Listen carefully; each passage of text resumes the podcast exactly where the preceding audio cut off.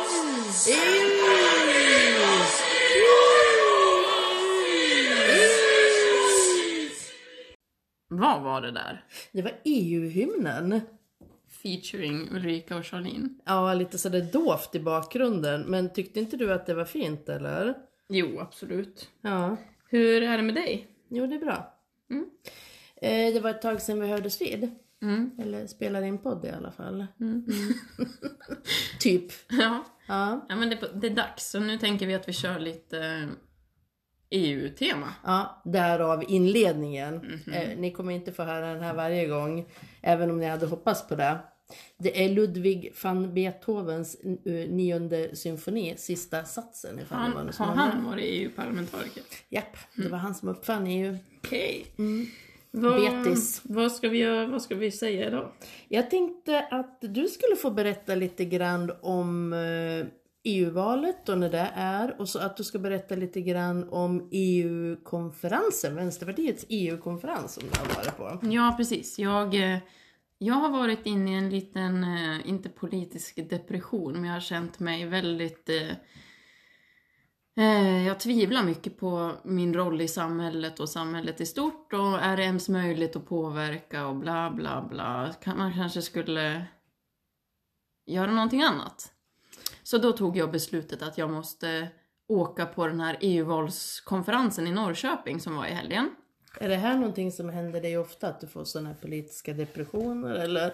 Ja, eller depression. eller ja, det var kan, Ja. vulgärt uttryckt men... ja, nej men jag är väl en, svacka. en eh, svackande människa kan man väl säga. Eh, och det, det är eh, i- det är både på gott och ont att man är politiker. Va? Speciellt på en nivå som är kommunal. Mm. Det är inte så lätt att påverka alla gånger. Och man märker det. Eh, men jag åkte på den här EU-valskonferensen. Två dagar. Vi to- antog ett, eh, en valplattform och satte listan till våra kandidater som eh, ska kandidera då till E Den som, man, EU-parlamentet. den som man kan liksom kryssa på i... i Precis, och vi hoppas ju, nu har vi en Valet. EU-vals, eller EU-parlamentariker som heter Malin Björk. Eh, Men vi, och hon är eh, toppkandidat igen. Mm. Och Vi hoppas på att få in fler. Ja, och var ägde den här eh, konferens, EU-konferensen Vänsterpartiet? I Norrköping. Jaha. E Mm. Hur träffade du Jonas? Jag träffade Jonas. Ja. Eh, Det var trevligt. Ja. Han, han har ju varit i Hudiksvall och han hälsade så gott. Ja, trevligt. Hälsa tillbaka. Det ska jag göra. Eh, du, du träffade Malin också? Ja, Malin Björk och hon eh, kommer vara med lite här. Ja. Hej! Här står jag med våran nuvarande EU-parlamentariker eh, Malin Björk. Hej! Hej! Hej! Eh, jag tänkte fråga dig, eh, varför ska man rösta på Vänsterpartiet i E EU-valet? Jag tror att det är väldigt många som eh, känner att eh, de högerextrema och, och nationalkonservativa krafterna ute i Europa hotar oss, både som kvinnor, som hbtq-personer, som rasifierade och att man vill sätta stopp för dem. Då är Vänsterpartiet den kraft som kommer starkast stå upp mot de krafterna. Vi gör det här hemma och vi står upp mot dem i EU-parlamentet. Så därför ska man lägga sin röst på Vänsterpartiet. Sen så, eh, nu är vi ju här på vår EU-valkonferens och kommer besluta om olika grejer men jag tror att en av våra liksom, starka frågor också kommer handla om klimaträttvisa. Och det är så att man kan hålla på med klimatpolitik på massa olika sätt men Vänsterpartiets klimatpolitik handlar om en, en, eh, en omställning som också liksom, slår in i de, liksom, ekonomin och hur vi tänker kring hur vi organiserar samhället och att klimatet måste få komma först. Så det finns väldigt eh, starka anledningar att lägga sin röst på Vänsterpartiet. Ja, bra svar. Det- Du kanske svarar på det här nu, men den viktigaste frågan enligt dig som vänstern ska driva i EU-parlamentet kommande fem åren här? Ja, men det, är aldrig, det är alldeles för svårt att svara än. Men liksom, jag håller på med liksom ett öppet Europa eh, för en human flyktingpolitik, den feministiska kampen. Det eh, hoppas jag att vi kommer fortsätta med. Och- Men jag vill också att vi växlar upp klimatarbetet.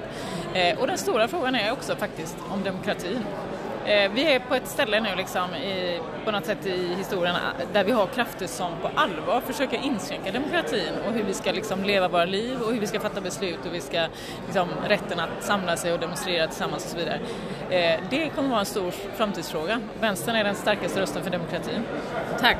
Sista, vad tycker du om debatten här på eh, valkonferensen i Norrköping? Det, det finns fantastiska kamrater som lyfter och som liksom utvecklar vårt EU-motstånd, som utvecklar vänsterns EU-politik. Sen finns det kanske också eh, anledning att tänka sig att, att vi behöver diskutera de här frågorna mer så att vi inte står och stampar. Vi har så jäkla mycket att komma med eh, och det ska vi se till med att vi inte sticker under stol med. Vi ska vara tydliga med det. Tack. Ja, eh, bra. Hon är ju ett, en, en redig person, Malin. Mm. Jag tycker hon är jätte, jättebra. Ja, jag tycker hon är så tydlig när hon pratar. Hon är så otroligt lätt att förstå. Mm. Men Man, man håller alltid med henne om allt hon säger på något konstigt sätt. Men ja, och- om man får vara personlig så är hon ju en otroligt varm Ja, ja. person Mm. och eh, liksom vem som helst. Hon är eh, ett, en folk. ja. En person liksom. Men hon, hon framstår även som väldigt liksom stark. Ja. Ehm, Hon är ju en parlamentariker som också har en aktivistsida. mm. Vilket jag tror behövs. Ja, och liksom vågar stå fast även när det blåser. Liksom. Mm, absolut. Mm. Men hon i alla fall så pratar hon här om att motverka starka krafter som vill inskränka demokratin. Var det något sånt här tema som återkom på konferensen? Att det, att det är liksom Vänsterpartiets roll eller hur? Ja, det är det. Absolut. Vi har ju en del i vår valplattform som berör just det. här, För att det är ju otroligt stora krafter runt om i Europa som driver en politik som är, ja man vill inte veta av den. Nej. Och Vänsterpartiet behövs ju verkligen där för att stå upp för ett öppet demokratiskt Europa. Och man måste ju komma ihåg också vad skört det är. Jag, jag återupprepar, jag tror jag har sagt det i podden förut, jag brukar säga det till mina elever och vänner. När jag var barn så var det militärdiktaturer i Europa, i Spanien, i Portugal och i Grekland. Det är inte jättelänge sedan. Mm. Eh, saker kan hända igen. Ja alltså. visst, och det här måste vi... Och det, har vi ju, det har vi ju kommit när man, man pratar om kvinnors rättigheter, att, det, att vi har vissa partier i Sverige, ett parti framförallt, som vill inskränka kvinnors rättigheter. Mm.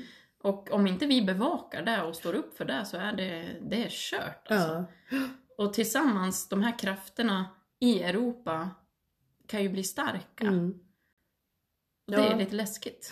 Och det är liksom då man tänker att alla eh, liksom goda krafter må, måste liksom samlas och våga hålla ihop liksom för det här. Mm.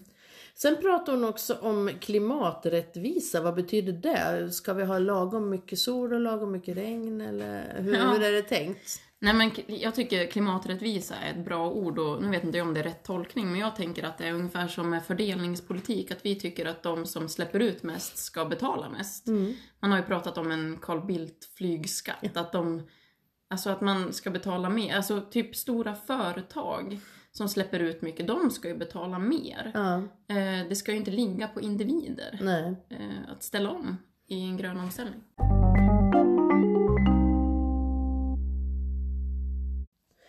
Eh, vad har man för förslag? Har man konkreta förslag eller var det inte sånt man diskuterade i plattformen? Eller? Jo, det ja. finns ju, vi, vi tänk, eftersom det blir ganska abstrakt, Mm. eh, EU, det är ganska lågt valdeltagande från Ja. Sverige i EU-valet, Ja, eh, så måste man ju lyfta upp frågorna så att folk förstår och kan knyta an till dem. ja. Eh, Den här Carl Bildt-skatten, är det ett förslag?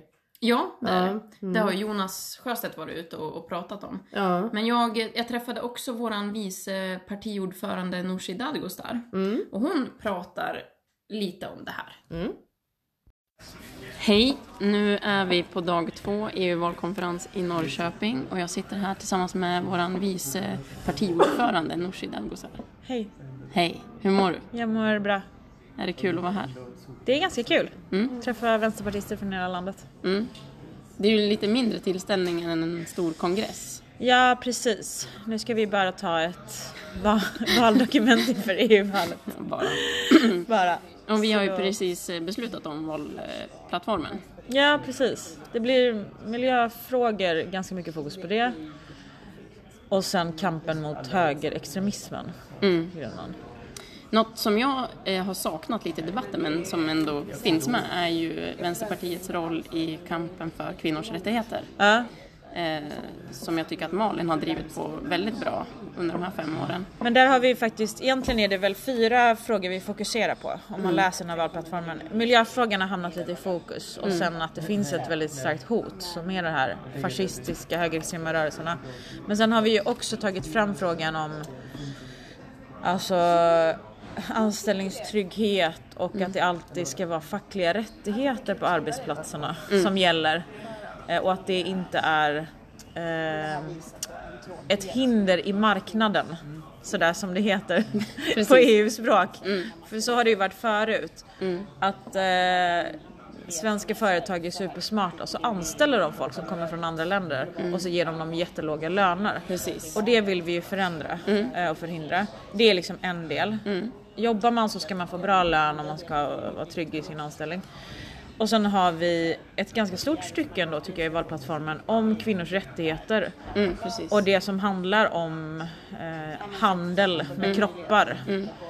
Eh, som är ju ett jättestort problem. Så Jag menar vi har ju fortfarande länder i Europa där man kan köpa kvinnors kroppar för att göra vad man vill med. i som är princip. med i E EU. Som är med i EU, till och med i Bryssel är det ju så. Eh, Så det är ju faktiskt också en av de stora Precis. frågorna. Jag menar idag är det också, men det hänger också ihop tycker jag med det högerextrema hotet att aborträtten Mm. ifrågasätts. Så det är, en- det är liksom flera frågor. Nej, och det är ju lite synd att eh, intresset för EU är väldigt svalt i, i Sverige, i alla fall om man tittar på valdeltagande. Ja, och lite abstrakt tycker jag. Ja, Vad det blir för långt betyder det? Vad ifrån. är det? Det är därför vi försöker konkretisera en del nu. Så här. Mm. Det är jättebra. här är kraven, här är frågorna. För jag läste någonstans att 70% av alla beslut som tas i eh, en kommun styrs av EU. Så att människor är ju väldigt påverkade av vad som händer i Bryssel. Det tycker ju vi också är en del av problemet. Precis. Att eh, det fattas beslut som vi har väldigt svårt att spåra Mm. egentligen. Och många av besluten fattas faktiskt också av personer som inte är valda. Alltså Mm. byråkrater, kommissionärer som det heter. Det är ju tjänstemän. Precis. De är ju inte ens valda av Nej, oss. och det här blir ju väldigt svårt för en vanlig väljare att förstå. Ja, precis. Och långt, långt ifrån. Det är knappt så att vi som sitter i riksdagen hänger med på alla turer. Nej. Och hur mycket kan man egentligen påverka? Men man kan alltid förändra samhället. Precis. Och vi, Faktiskt. Vad, vad, hur känns det då? Tror du att vi får fler än en parlamentariker? Ja, det tror jag. Två, tre? Minst eh, två får Minst vi. fem trodde jag att du skulle Minst säga. fem.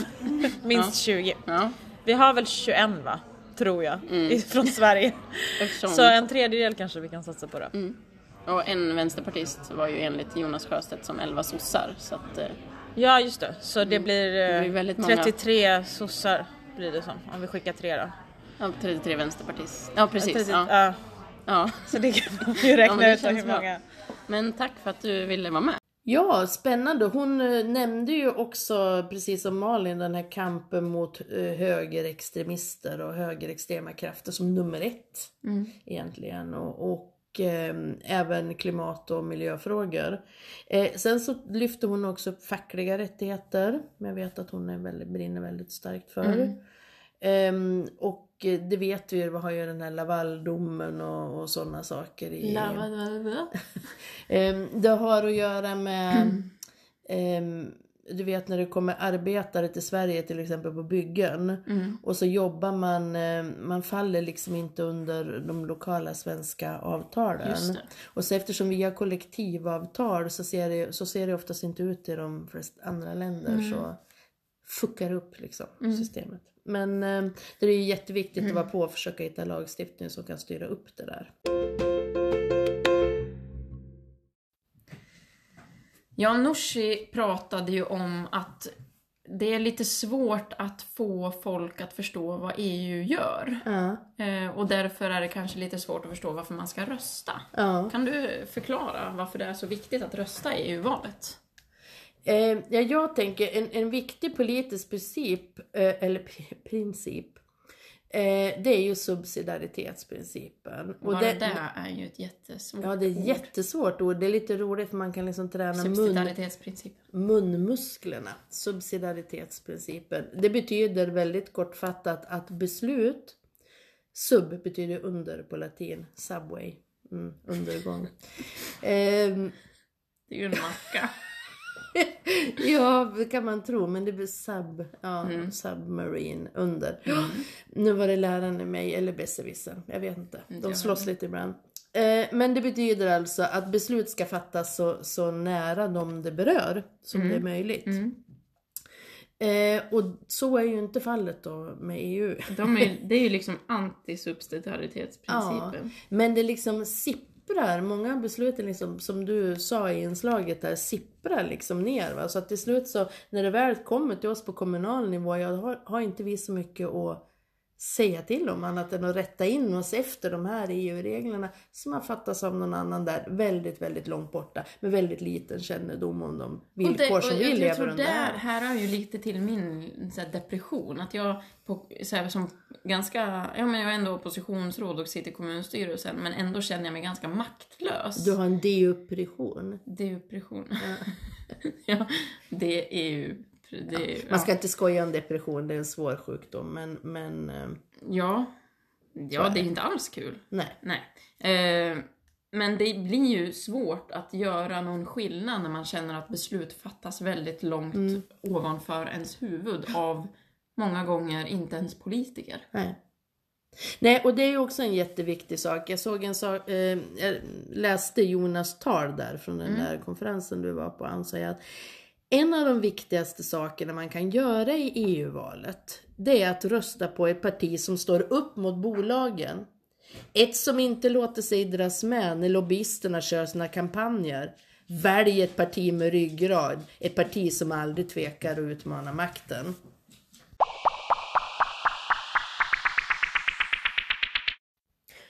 Och vad Nooshi sa mer då, det var ju det här med att, vi, liksom, att man blir osäker på eh, om man inte vet var besluten fattas, eh, kanske inte vem som liksom ligger bakom det heller. Hur, alltså att det är icke-politiker, tjänstemän och, och lobbyister och sådär som liksom... Va, det här med lobbyism, vad är det för någonting? Det är ju, om det är politiker, kanske inte så mycket i kommunen, till viss del säkert även där också, men, men eh, på riksnivå och EU och sådär, då är det ju alltid företag som vill påverka för det. Oftast handlar det om lagstiftning. Eh, de vill påverka för att eh, till exempel om det är en, man kanske vill, om, om man tillverkar öl så kanske man vill att regeringen ska sänka skatten på öl. Eh, och då hyr man in liksom sådana här lobbyistföretag, PR-företag då, som på olika sätt får uppvakta politiker. Och det är en helt laglig verksamhet. Eller tjänstemän då. I Sverige måste du, jag är ganska säker på det, så måste du registrera det när du träffar politiker, eller politiker måste registrera. Men eh, det har varit en väldig diskussion om det här i EU, men- och Malin är ju en av de som har varit drivande bakom att vi ska, eh, att allt sånt här ska liksom registreras så mycket som det går. Då. Moderaterna var väl väldigt emot det va? Ja. Mm. Men eh, jag lyssnade på Eva-Britt Svensson som, är, som var EU-parlamentariker före Malin, en äldre kvinna är hon nu. Eh, och eh, hon berättade där, hon, hon sa hon hade inte råkat ut för jättemycket sånt där för hon höll på mest med kvinnorättsfrågor. Eh, men, Man blir inte uppvaktad så mycket. på, nej, inte på samma sätt. Men, men eh, det var bland annat en fråga om det var någonting som hade med choklad att göra. Om det var någon chokladskatt eller sockerskatt eller sådär. Och, så helt, och hon hade varit väldigt negativ och sagt att hon ville inte träffa de här människorna och sådär. Men helt plötsligt så är hennes bostadsrättsförening till jul så anländer det en gigantisk låda SJ Pall var det väl typ? till och med? SJ-pall med choklad hem till henne då med från det här choklad, jättestora chokladföretaget. Hon hade delat ut det i sin bostadsrättsförening. Så var det. Men så funkar det och då är det bara där liksom ett, li- ett litet exempel. Jag tänker om man är helt ch- chokladbesatt. Då kanske man fattar ett annat beslut än vad man hade tänkt innan. Ja. Och sen kan man ju, jag menar, sen träffar man ju också som, jag tänker sitter man i riksdagen så träffar man ju kanske någon från Hästsportförbundet som vill liksom informera om sin verksamhet eller försöka liksom Och så får man en häst sen. Nej, vi behöver inte vara det. Men man- jag tänker att man blir ju... Man, det är ju en hårfin gräns det där mellan att lyssna till sig information och bli liksom otillbörligt påverkad. Och Det när är ju- man träffar olika organisationer och lobbyföretag sådär, att det kan vara, det, det, det är alltid någonting som är förväntat. Ja. man hela tiden ska tänka på det. Precis. Och vi har också sådana här regler, alltså i kommunen eh, och regionen där jag har varit aktiv, då finns det ju regler och papper att skriva på om mutor och jäv. Mm. Ehm, Just för att försöka liksom undvika sånt där. För att när man får såna här saker, eh, när det liksom infekterar systemet, då tappar människor tilltron till det politiska systemet. Det är jättefarligt för demokratin. Ja, och vad är det egentligen som ligger till grund för besluten? När det är de här som får, Ja. det, är de, det är det här som får styra. Vi hade ju ett exempel som har varit i, i, på tapeten i, i media nu de senaste dagarna om Cecilia Wikström. Som sitter i EU-parlamentet för Liberalerna och parallellt med det har ett styrelseuppdrag för 70 000 i månaden. Eh, Så att det är in- inte ett litet styrelseuppdrag utan det är ganska omfattande. Men hon hade väldigt hög arbetskapacitet sa hon och det kan man ju ha. Men samtidigt eh, när är hon eh, Cecilia styrelse Mm. eh, ledamoten och när är hon Cecilia EU-parlamentariker. Mm. Det kan ju hända att hon kan balansera det här jättefint men jag tror inte att det är lätt. Och vad, när vet väljarna vem hon företräder? Det vet hon nog aldrig. Nej. Nej. Kul, kul, kul, kul, kulturtips! Woo! Dagens kulturtips Charlene. Ja, ska jag börja? Mm, gärna. Jag har varit på bio. Kontrast. Precis. Det har vi pratat om förut. Våran eh, eminenta bioklubb i Iggesund. Mm, besök den om ni inte har gjort det. Mm. Eh, De visar lite bättre filmer. Lite... Kval- kvalitetsfilm. Mm. Och jag har sett The Favourite. Har du sett den?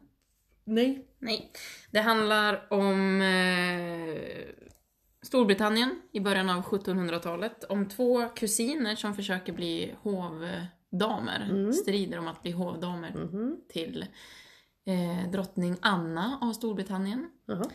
Och eh, under den här perioden så ligger Storbritannien i krig med Frankrike.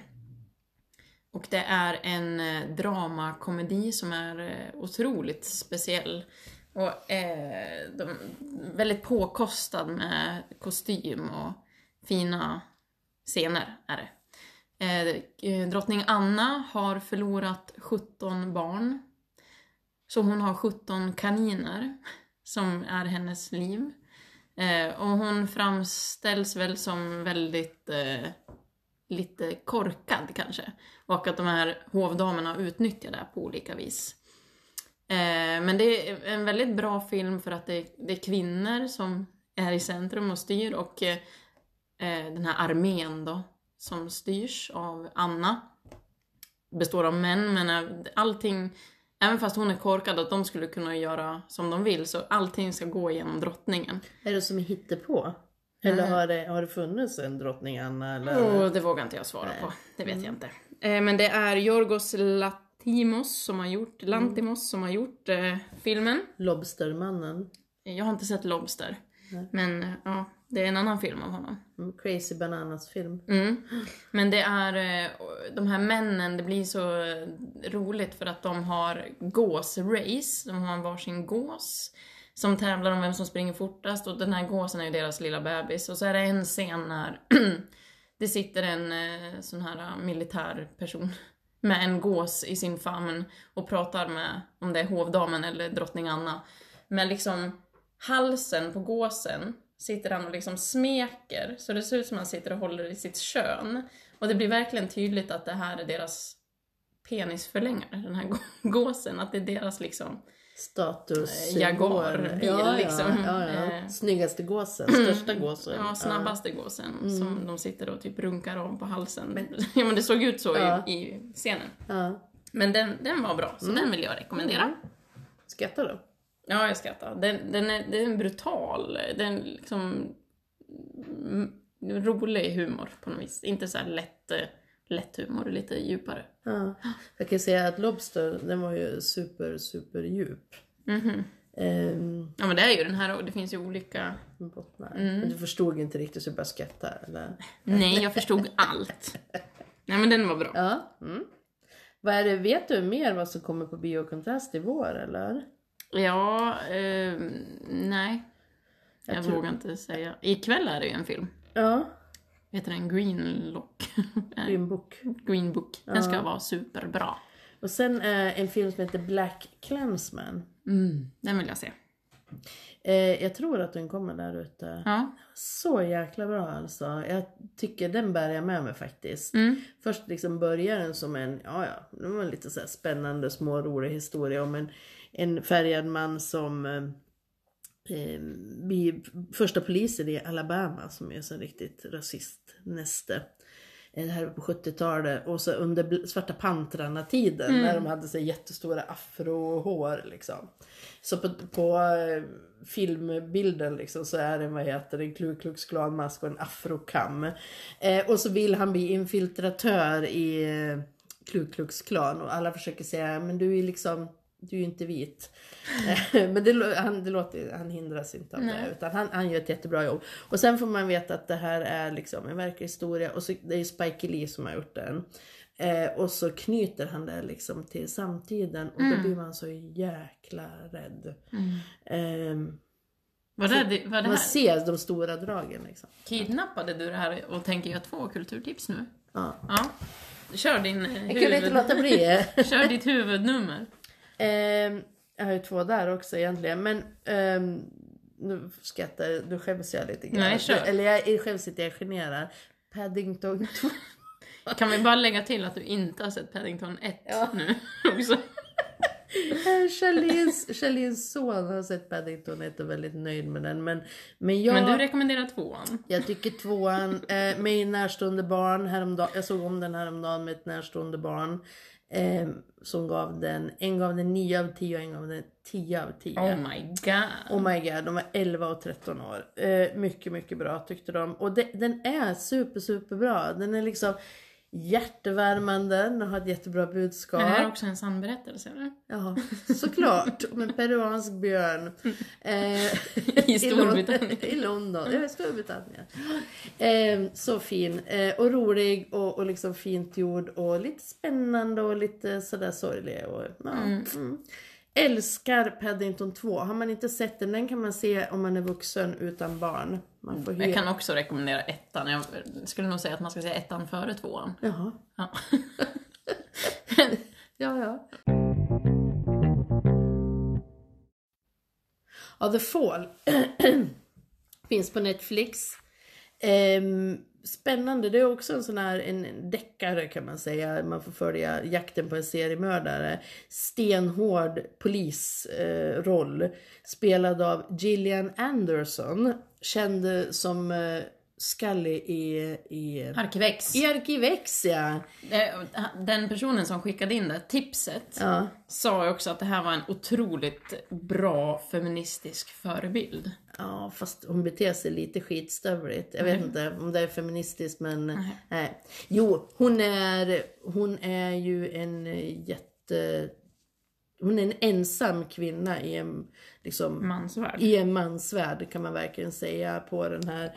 Och jag tror att det är på Irland faktiskt. De här. Eh, och hon kommer liksom ifrån fastlandet och eh, ska liksom polisa sig där då. Så det är många, det är stad, land, dimensionen, det är liksom kvinna utspelar och... sig det? Ja, det är modern alltså, nutid. Och så följer man den här läskiga seriemördartypen då, som ger sig på kvinnor. Så det är ju också feministiskt hur han liksom, han är ju otroligt misogyn den här mannen.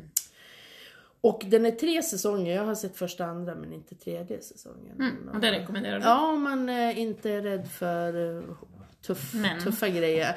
Gillar man mjuka grejer, Paddington 2, tuffa grejer, tar man den här Något också. däremellan Mm. skulle jag rekommendera Favorite då. Ja, mitt, mitt emellan grej. Ja. Bra! Bra, tack.